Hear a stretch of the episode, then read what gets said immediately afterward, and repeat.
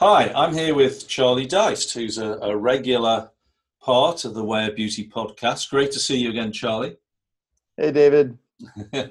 um, and, and as you can see, when if you're watching, uh, Charlie isn't in the courtyard at St Jerome's with me. We're right in the middle of uh, the lockdown, the shelter in place. It's called shelter in place.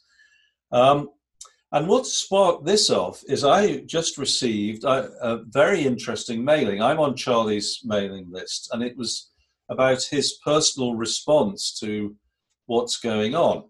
Uh, some of the themes that we've talked about in the past, but what I thought was particularly interesting was um, Charlie's description of how that this is likely that the, the, what we're facing is likely to institute changes right the way up to government. I think that everybody's having to get uh, to do things they haven't done before, and the tendency might be for the growth of government, the growth of big business um, at the expense of the small players. Um, and um, what Charlie Charlie is describing this, you have a background in economics, Charlie, so you, you know what you're talking about there. I think. Um, but really, I don't know about that, but well, you know more than me. Let's put it like that, and you, you impress me. So uh, I, I, would say that what you say makes sense. The same sort of things actually has occurred to me. Uh, honest, um, I want to make that point, but that isn't the main thrust of what you're describing. Um, as I read it, you're talking about even if that is the worst case scenario that that that we come out of this very badly. Um, in terms of centralization, more centralization. Uh, there are personal responses that we can make that um, counter that at a local level and amongst and um, involve us establishing communities. And first of all, I thought many of the things you said were great ideas, so we'll talk about those. But also, what occurred to me is that they're all in harmony with the spiritual life and the Christian life. And so they, they could be the sort of things that a parish could organise that would be very different from the sort of thing parishes normally do and might help to build up community um, with the spiritual life and the liturgy as, as the, at the core of this, at the heart of this. But um, they could be done. And furthermore, you don't need lots of facilities. It's about organising people to do things together. Um, so Charlie, first of all, I just like to hear your reaction to my summary and, and tell me if I've if it's fair, and then just allow you just to talk a little bit about your ideas and um, where where they think that how they might develop um, in the next two, three, four months, for example. Sure. The kinds of questions people are asking, I think, center around what is the government going to do next? What will be the response? What will this return to normal look like or will we ever return to normal? And i think that that's kind of the wrong question in that where we go ultimately isn't the decision of the federal government. Uh, you know to some extent it will be the states and local governments but mostly it's communities families and individuals who are going to decide how they go out and spend their time spend their money. Uh, and there are certain trends that that we can see are maybe being forced or or guided by the the larger powers that be. And I think that on the whole, you know, some of these, w- whether they're uh, you know effective or or not, they do speak to a, a fragility that we've had for a lot longer, and that the coronavirus epidemic has only revealed to us in starker terms. So, for example, the the tendency of uh, centralization, and especially with respect to our mm. food supplies. Uh, Congressman Thomas Massie from Kentucky is pointing out that we might have food shortages of a particular kind. Uh, it's you know, sorry to disappoint all the the bacon and pork lovers out there, but turns out that we really only have uh, a few meatpacking plants in the country, uh, and those are being affected by the the shutdown. And so we might see shortages of, of those things at the grocery store. Uh, now, luckily, as you know, David, because I keep some of my uh, quarter cows in the deep freezer there at the, the convent where you live, uh, there, I get my meat from a, a local source, a rancher up in Santa Rosa, who has uh, a- you know a few hundred head of cattle, and uh, she sells sort of wholesale, but also smaller cuts. So this is just one way that we can decentralize our own personal economy, make it more robust and resilient to what I see as uh, a growing sort of centralization that has, a little bit to do with government, but it's also just the the way of uh, least resistance in a sense. Yeah, I, I, otherwise go out and look for it. yeah, I, I, I love this point. Um, my, I'm less concerned about the food than you. I, I'm not thinking about it so deep. I, um, but what really interests me in this is the effect that these huge food producers have had on the landscape. Um, as someone who loves um, the beauty of the a, a rural uh, environment and, ju- and just likes to be in it. I, I'm not particularly interested in farming it, but I like to see it farmed beautifully. Um, and the, these big producers that you described don't do that. Uh, and I'm not sure they produce the best food. You, uh, people like you tell me that it's that's the case, and that actually there is a way to change that for all the subsidies and the, the, the, the fact that these producers are connected to government so uh, directly in many ways um, through subsidization packages. There's a lot of politics involved. I don't know the, the details, but I know that much that we can change the demand if we wish, and ultimately that will change things. So that incidentally, you refer to the, the lady who gave you the beef, and uh, she's a rancher called Heather. You say, Right. uh, how sh- do you know how she's doing at the moment? By the way, is she is she selling food still?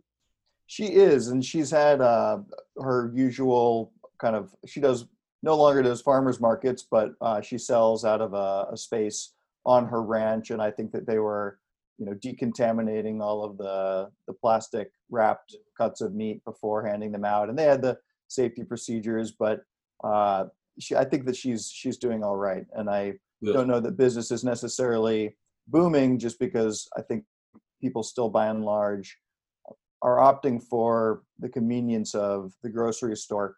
Uh, and certainly, I wouldn't find it worthwhile to drive all the way up to Santa Rosa. It's about an hour, hour and a half drive, depending on traffic, uh, Mm. to get just a, a few cuts of meat. But when it comes to buying in bulk, or if you could set up these uh, checkpoints or, or places within the urban areas where people can pick these up, and this model does already exist to some extent with community supported agriculture you can look up CSAs in your area for both produce and meat, and it's marked up a little bit. But uh, I think that this is a good opportunity for groups of people, uh, you know, clusters of families and friends who say, "Hey, this makes sense. I'll make the run. I'm going to get uh, a quarter of a cow. You know, that's something like 250 pounds, and that'll last our community for the next two or three months. Uh, and we can divvy it up, get a variety of cuts." it's grass fed instead of grain fed. So you know, think of uh, the the sort of the the granaries of of Pharaoh's Egypt, which uh, become kind of contaminated with toxic mold as they lay in these grain silos for long periods of time. This is actually, you know, you can look this up that uh, that the, there are toxic molds. Uh, we don't even know all the different kinds, but uh, but they they form in the the production line of of, of the grains that make up the basis of the modern food pyramid. And so grass fed beef, one, it, it sort of circumvents this problem of toxic mold. Uh, and it also is just a, a, more natural diet for the cows themselves and leads to a, a healthier cut of meat, Mm. higher in omega 3s, uh, which is sort of the, the ratio of, I won't get too, deep into the weeds, but basically the, you want a higher ratio of omega 3 to omega 6 otherwise you can get some uh, more inflammation uh, if your diet is too heavy in omega 6s uh, but but uh, to go back to just the, the the point of kind of the land and how the beauty of the land is a, a mirror in a way of Yes. uh, the the health of the food supply um, I, I think that you can also point to just the the whole sort of um, monocrop monoculture production system being one that's it's more fragile meaning if you have some sort of uh, pest that is particularly problematic in one year it can wipe out the entire crop versus if you're planting many different kinds of crops uh, it also tends to erode the soils more quickly. And so we're we're incurring all of these invisible costs that only show up in a time of the kind of tail end of the probability curve, uh, something like a coronavirus, but in agriculture. So I think that again, this just reveals existing mm. fractures, um, making them more obvious. But we'll see other ones in time. This is not going to be the only uh, big yeah. event. And I think a, a, point here, and again, I'm open to correction from you, is that um, it takes a lot of work between government and these big suppliers to maintain themselves. Basically, they need regulation and law to cut out these small producers. And if you let things just happen and people choose what they wanted, um, you're much more likely to get the sort of things you're describing happening. Right. Um, it's and, called regulatory capture. Okay, good. There's even a word for it. Um, yeah, the, the big firms get together and write the legislation, and it, it puts out the smaller competition uh, and sort of ensures a corner on the market. But um, the in the case of, of meat production, I think it's interesting that the, the bottleneck comes from the, the meat packing plants and the slaughterhouses. So here in Northern California, we I think have maybe one remaining slaughterhouse and all of the local organic and grass-fed producers have to go through that one. Uh, so this is actually one of the constraints, and it's not uh, necessarily a, a, pretty business. And I certainly wouldn't want to be the one to to spearhead the next slaughterhouse. But uh, I do think that when when you lean too much on uh, a regulatory framework, you get a bunch of big players that have the budgets to be able to comply with a lot of regulations that might not even ultimately contribute all that much to the health and safety uh, and how humanely the the animals are slaughtered. Um, you just have the sort of economies of scale that allow it to be done with all of the boxes being checked. Mm. And for the uh, where does sort of Catholic social teaching come in? Is there is there any reference this? Well, what occurs to me is that that really the principle of subsidiarity um, is important. That you, uh, certainly at a political level, you want uh, the um, power pushed down to the local level as far as possible. And one of the things about um, the economic system uh, that's called distributism uh, that I do like is that, that, they propose that that's a good thing as well. You want as much locally based um, business and in terms of agriculture, locally based produce as possible. Um, and it seems that the, the question that though that people disagree on is how do you achieve that? Um, and broadly speaking, it seems to me the answer is stop preventing it happen. mm. that, it, that, it would actually happen naturally if you just let it. Um, you don't need to have laws enforcing subsidiarity. You just need to remove the laws that stop it happening anyway. Is that fair, do you think? Right. And of course, it's easier said than done in a way. Yeah. We have to consider politics within this framework of, uh, I like the public choice uh, frame around James Buchanan, one of the, the pioneers of public choice theory, calls it politics without romance. So we might think that we can create policy within a vacuum or uh, you know, basically just project all of our ideals onto uh, the preferred policies that we'd like to see without considering how all of the various economic actors, which include people in government, uh, people in government, these, these are the sort of public component of public choice, face the same incentives as uh, people in a, in a marketplace with respect to protecting their reputation, uh, growing the, the budget and the bottom line for their agency, so you do have a sort of gravity at work, an economic gravity that is centralizing power in the hands of uh, the, the agencies in concert with the big business. So Hilaire Belloc uh, didn't have access to all of the, the insights of, of public choice, but I think that as a, a leading distributist, he still kind of intuited that we end up with uh, an unstable equilibrium in a in a capitalist system. Um, and I'm not against capitalism, uh, and I think that you know the the market, uh, rightly construed, or, or the free economy, rightly construed, is uh, the direction that we need to move. But the uh, Hilaire Belloc's point was that capitalism is an unsustainable equilibrium. It tends to tip in the, in the direction of capture by uh, cronyism or hmm. uh, or in the other direction of a sort of socialism.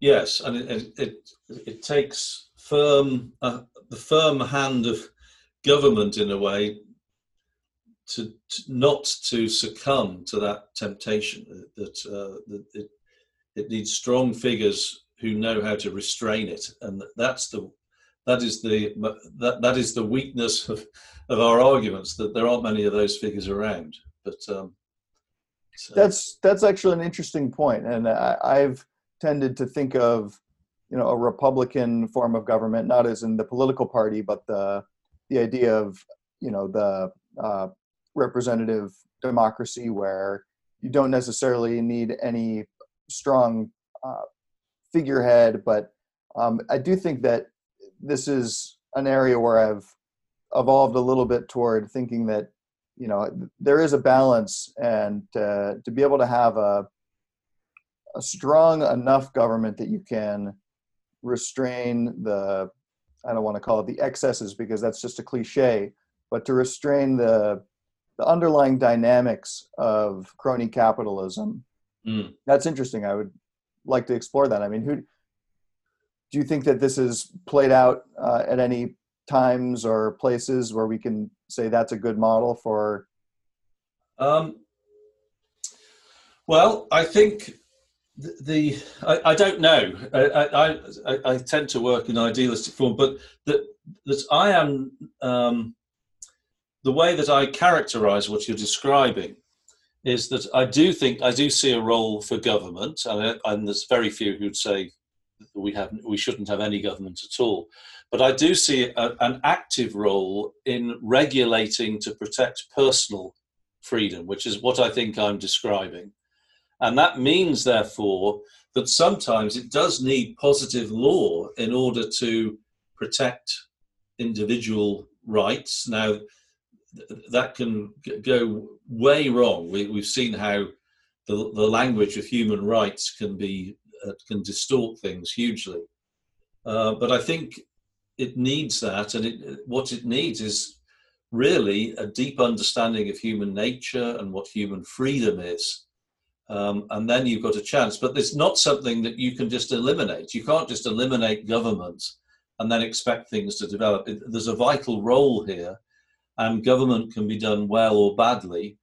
Um, but I I agree. I, th- I think that especially among libertarians, you tend to have a lot of hand waving about the the spontaneous order, but politics is kind of nested within that spontaneous order, and there isn't a layer of human decision making. Uh, there's a, a writer who writes a lot about the administrative state named John Marini, and he talks about there being a kind of unmanly contempt for politics among mostly, I think, conservatives and libertarians. People who follow uh, H.L. Mencken sort of mindset of this utter contempt for politicians in, in all forms. That you know the politician is the the scum of the earth. But I think in previous times there was an idea of statesmanship as a very noble pursuit, and that might be something worth recovering. And I don't really write about that in my article on the COVID 19 reset because I'm mostly focused on how we can have just purely bottom up solutions from our community. But I do think that the the task for statesmen is to figure out, you know, where can we apply uh, discretion and and you know judiciously write the laws to create institutions and a, a framework for markets to to produce the yeah the ideal level of competition. That, that's right. I don't see governments providing the solution, but I do think that they they have a, a very very strong supportive role uh, in the right situation, which allows, as you say, the markets and communities. It's more than just simply economics. It's about people doing what's right and good at a personal level in accordance with human freedom. And that, then you get you do see a spontaneous order. I think you something emerges through the. That's a lot of hand waving, David. No. Uh, yeah, yeah. Sorry about that. No, um, no it does. It does. Yeah. And when you have good laws and and good lawmakers, I think Thomas Massie is a good example. He just introduced a bill that uh, might be getting this imprecisely worded, but I think that it will allow uh, meat packing plants to sell uh, sort of individual cuts directly to the consumer. There, there's some idea of uh, you know using rewriting the laws in order to mm. eliminate some of the the red tape and the bureaucracy. But he has to pass a law to do that. So sometimes you can use the law to cut through that that thicket of yeah, and especially in the American system where if laws are passed, it seems to happen so rarely because you need all these different aspects of the American government system to come into agreement, and um, uh, which is different from the British system, which I'm used to. Things laws can be passed and reversed and uh, much more easily. Uh, it's less frustrating for the politicians, uh, but in the American system, the, the, the, you could introduce laws which protect things and they're, they're less likely to be reversed. Um, now that, that works well with the same applies to bad laws as good laws, but uh, it's down, that's, you know, you just have to uh, work within the political system. But I, I think that the, there are possibilities there. I, I, I'm hoping that what's going on at the moment is that uh, they're planning that there is an end game to this situation. Somebody's got some idea of what the criteria are that dictate when we come out of it, and they've got some idea of how we come out of it.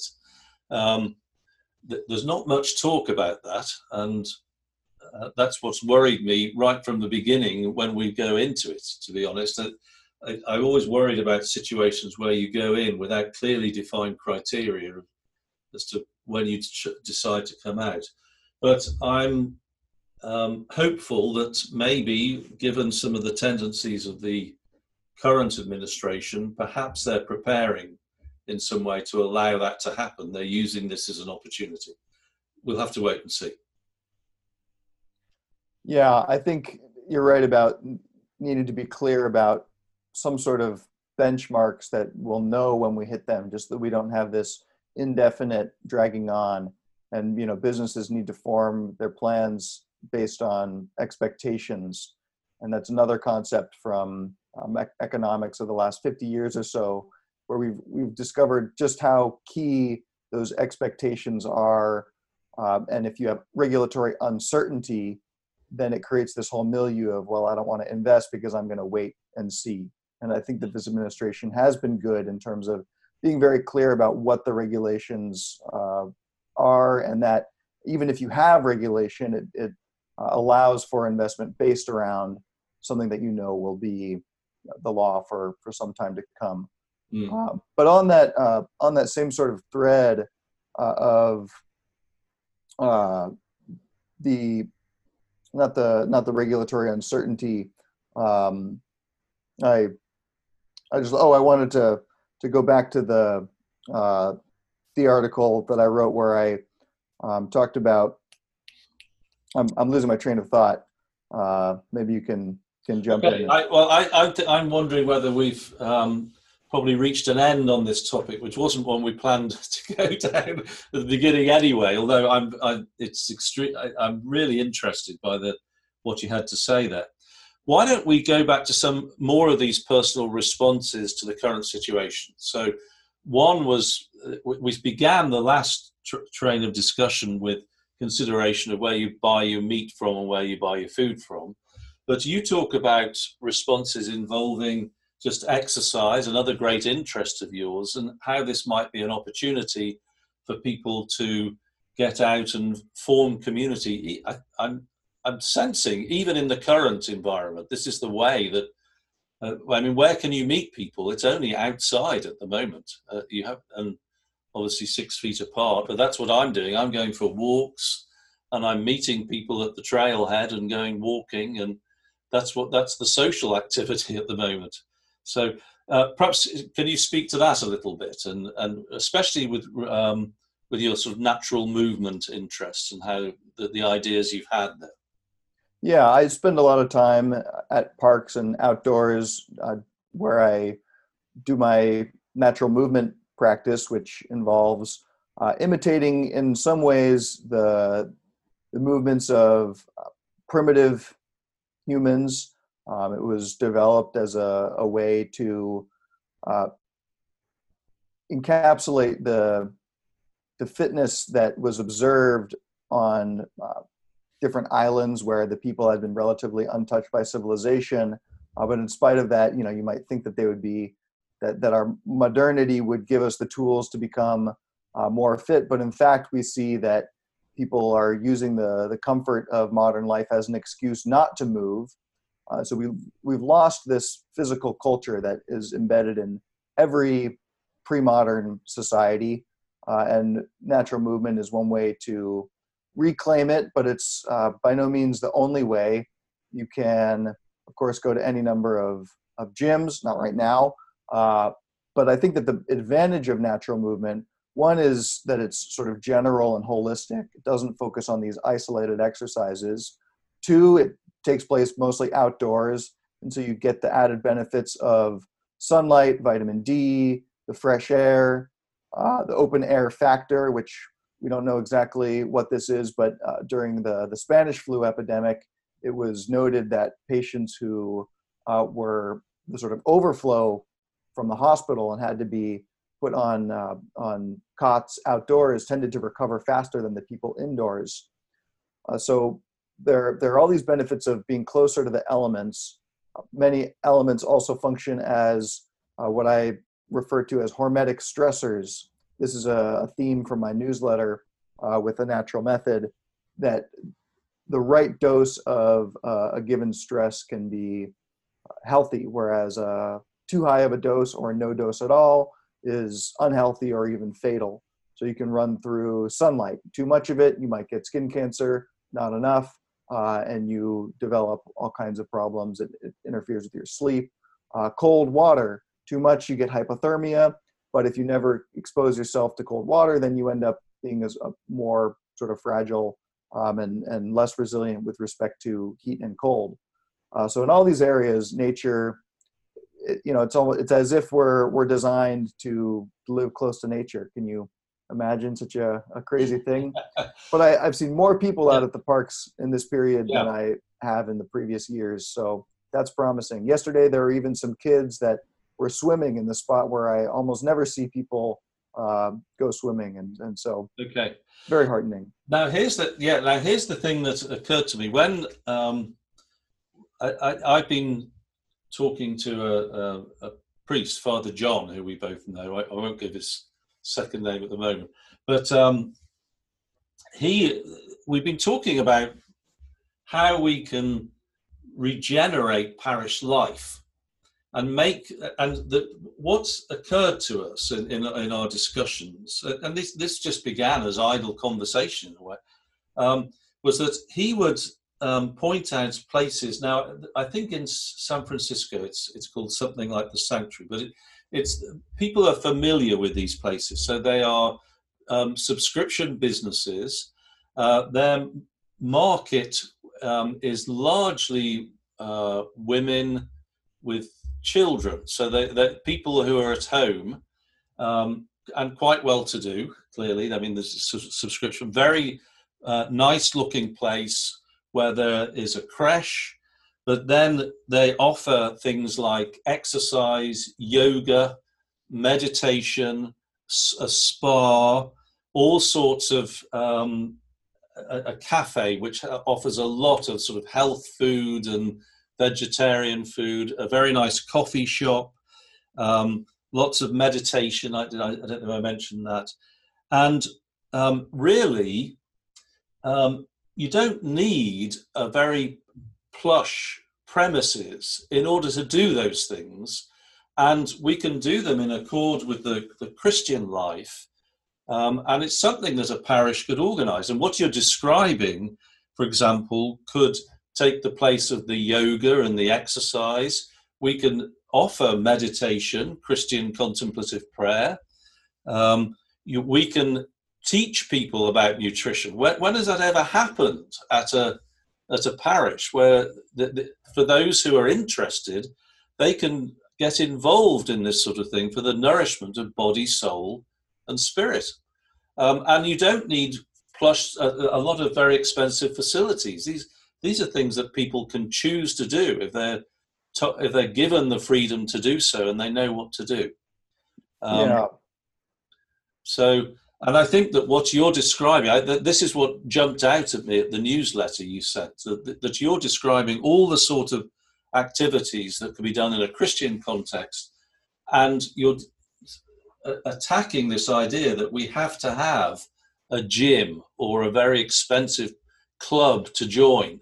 These are things that people can choose to do uh, very easily if they know what to do. So yeah, I think the um, the, the, the Latin phrase uh, "corruptio optimi pessimi" is coming to mind. The corruption of the best is the worst, and I do think that the the model of Christian community, uh, in some ways, that example that you're describing, I don't, I don't want to knock on it too hard because I do think that for some people that could be a, a really valuable yep. missing component from from their life. But I think that it does fall short of what community can and should be, and the sort of consumption model of community could be contrasted with the model of the parish that we've talked about, where it's really more about you know what am I contributing uh, to my community, and then centered around liturgy and and the uh, sort of worship that is due to God. Instead, it becomes this sort of self-centered cult of uh, of, of almost a, a, fashion statement, or you belong to this school of uh, of you know meditation because uh, it it comes with the uh, most fashionable leggings uh, and you become a vegetarian because all of your friends are doing it.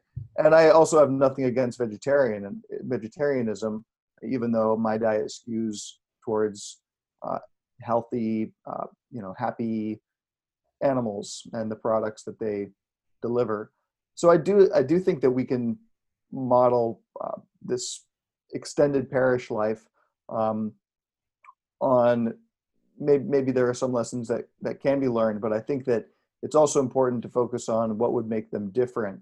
Uh, and I think um, one one area is using existing spaces rather than uh, creating a sort of posh new city center or gym and buying all the, the latest equipment and espresso machines. Instead, just using the the freely available parks as a meeting place for potlucks I opened my essay with a, a line from uh, the book of Isaiah, which I think was read uh, on Easter this year, which is, you know, why do you spend on uh, that which is not food? Why do you labor uh, for that which does not nourish? Or something to this effect, where so much of where people are spending their money these days uh, is on the non essentials. And there's that word again that keeps coming up in the context of the the quarantine and the lockdown is you know essentials only so when we're talking about well what's really essential uh, is it the the snacks from the center aisle of the grocery store is it going to the gym and, and spending $250 a month for a, a high-end uh, subscription to a, a fitness program or is it really going out on walks with your family and uh, and and close loved ones, people in your community. So I think that this is something that we should continue to uh, to do as a but but broaden it out as we start to become, in my opinion, a little bit more sane about the the relative yeah. risks. Um, start to you know spend time after church at the park and make that a more ritualized thing. Yes, actually, I, one of the things that uh, at Saint Elias, when the, when it's the the feast of the patron, um, they always eat after divine liturgy. Mhm. Uh, this is the church that I go to with Father Sebastian Carnazzo. So some of you will know um, the, the scripture scholar, and so I've been going to his church. But the first time I went, it was the feast of Saint Elias, and so they always transfer that from the church hall, which is where they normally eat after the divine liturgy, and there's a rota of people organizing that, which in itself is pretty good for a small parish community. But they always um, go out to the park and have a picnic on the feast day, and it's something that he organizes. Um, and I, I love this idea of just making use of ordinary facilities. I, c- coming back to my old mentor, actually, David Birtwistle, he um, so he was in his 60s when I when I met him, but he always used to laugh about all the equipment that people used to get and and you know to do sports, and he he was very much you know in my day he's one of those sort of people, but he just said all we used to do was put on a pair of white plimsolls and you know a pair of grey flannels did for everything. You played tennis in it, you um, and and basically you didn't think about the equipment. You just went out and did, and did it, and it was very much um, you didn't spend as much on doing on uh, doing these activities, and people did a lot more. He would he would mm-hmm. talk about this right down to the um, you know at all st- st- levels of society. Um, so people in in England, of course, there's a great tradition of going out and walking um, and exercising, going out into the farmland where the, there is a, there is a traditional right to go on public footpaths.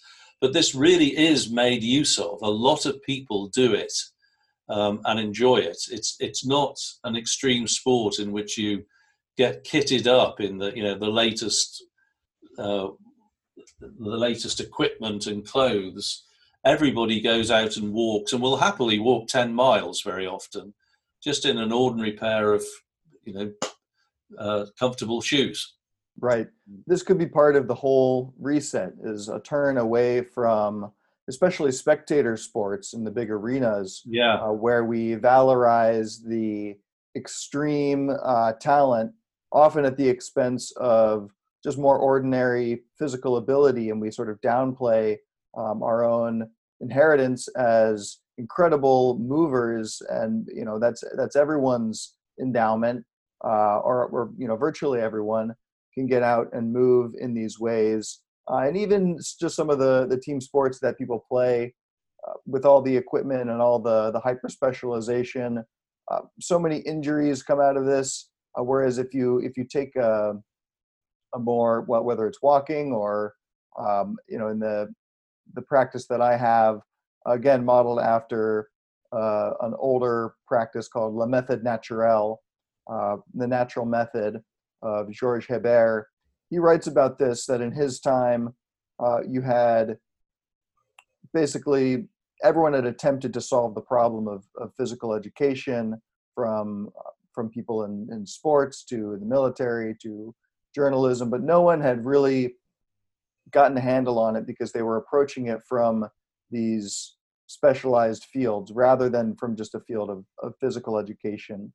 And so I think that uh, there are some principles that need to be rediscovered and, and sort of relearned and, and taught in a pedagogical way. But most of us, at least, still have some memory of what it's like to move naturally when we were kids you know we played on the the rocks and climbed trees uh, and just moved our bodies in ways that were meant to but no longer are required to because of all the the ways that things are just provided for us mm. yes very interesting well charlie I, we've we're about as an hour there so i think we'll uh, there's many more things we could discuss i'm going to post your newsletter on the way of beauty uh, podcast page um, so you can read that as well as uh, as well as you're listening to this and watching this now. Um, and uh, I think that there's more material there that we could we could talk about. Um, as usual, we uh, branched off into areas that we hadn't anticipated. Uh, very interestingly, I thought. Um, is there anything that you'd like to just finish with before we we um, close? I think the walking topic is one that we certainly could dedicate a, whole episode to, and I'd like to. Um, I think that on one of our podcasts, it was shortly before I did the the 50 mile march uh, around the three bridges of San Francisco Bay. Oh, yeah. This is sort of inspired by two American presidents. The first was Teddy Roosevelt, who first issued this directive to his army officers, saying that basically, in a even in peacetime, you should be able to walk 50 miles uh, spread out over three days. Uh, and he also required them to run the last mile and sprint the last 200 meters. Uh, JFK revived it in the, the 1960s. Um, he wrote an essay for Sports Illustrated when he was president elect, talking about the soft American, how we become softened. And that was basically Roosevelt's theme as well uh, that we need to restore a vigorous life, a strenuous life. Uh, and walking, uh, you know, even a, a, couple of miles is a good way to get started, whatever level you're at. Uh, and I think that the, for me, you know, I've, I've found that doing the 50 mile march, I've done it um, once the, the full thing. I, I got stopped on my initial attempt after 40 miles because the Golden Gate Bridge was closed after 6:30. Uh, this time, it turns out that they open it up until 9:30 uh, during the the spring and summertime. So we got there before we even had to. But I walked uh, with with uh, Ben Brown, another yep. mutual uh, mutual friend, and yep. what I what I find is that walking is one of the most versatile movements. Uh, it can be picked apart and and sort of improved in terms of your efficiency, but regardless of how you walk, it's it's it's good for you and makes you more resilient. Um, the more you do it, the better. And it's very hard to walk so much that you hurt yourself.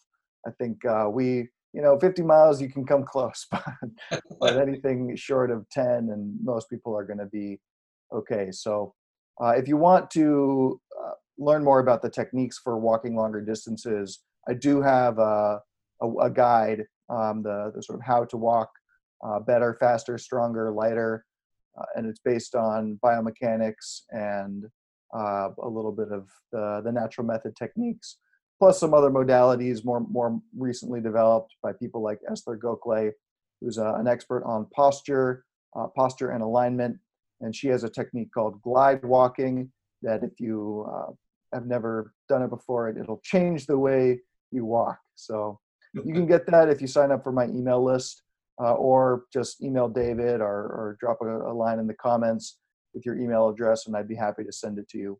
Give us your website address again where people can go. It's a naturalmethod.com. Okay. I'm not claiming that it's the natural method. There are many methods. Uh, I think it was uh, Thoreau who said, of methods there are many, but of principles but few. And so this is just a naturalmethod.com. Uh, there's also some other guides there that are uh, free PDFs for email subscribers, including the, the ever popular Poor Man's Paleo Guide to Shopping and Eating on ten dollars or less. And uh, butter is butter is a okay on the Poor Man's Paleo protocol. So. For any diet. Um, yeah, and the great thing about walking is that you can do that anywhere. You, do, you don't need a gym for this. And in California, we're blessed with, a, particularly this part of California, with a climate, which really is just meant for getting out and just enjoying being outside and the beautiful uh, scenery that we have. Indeed. So, Charlie, uh, great to talk to you. Thanks once again. Good to talk to you, David.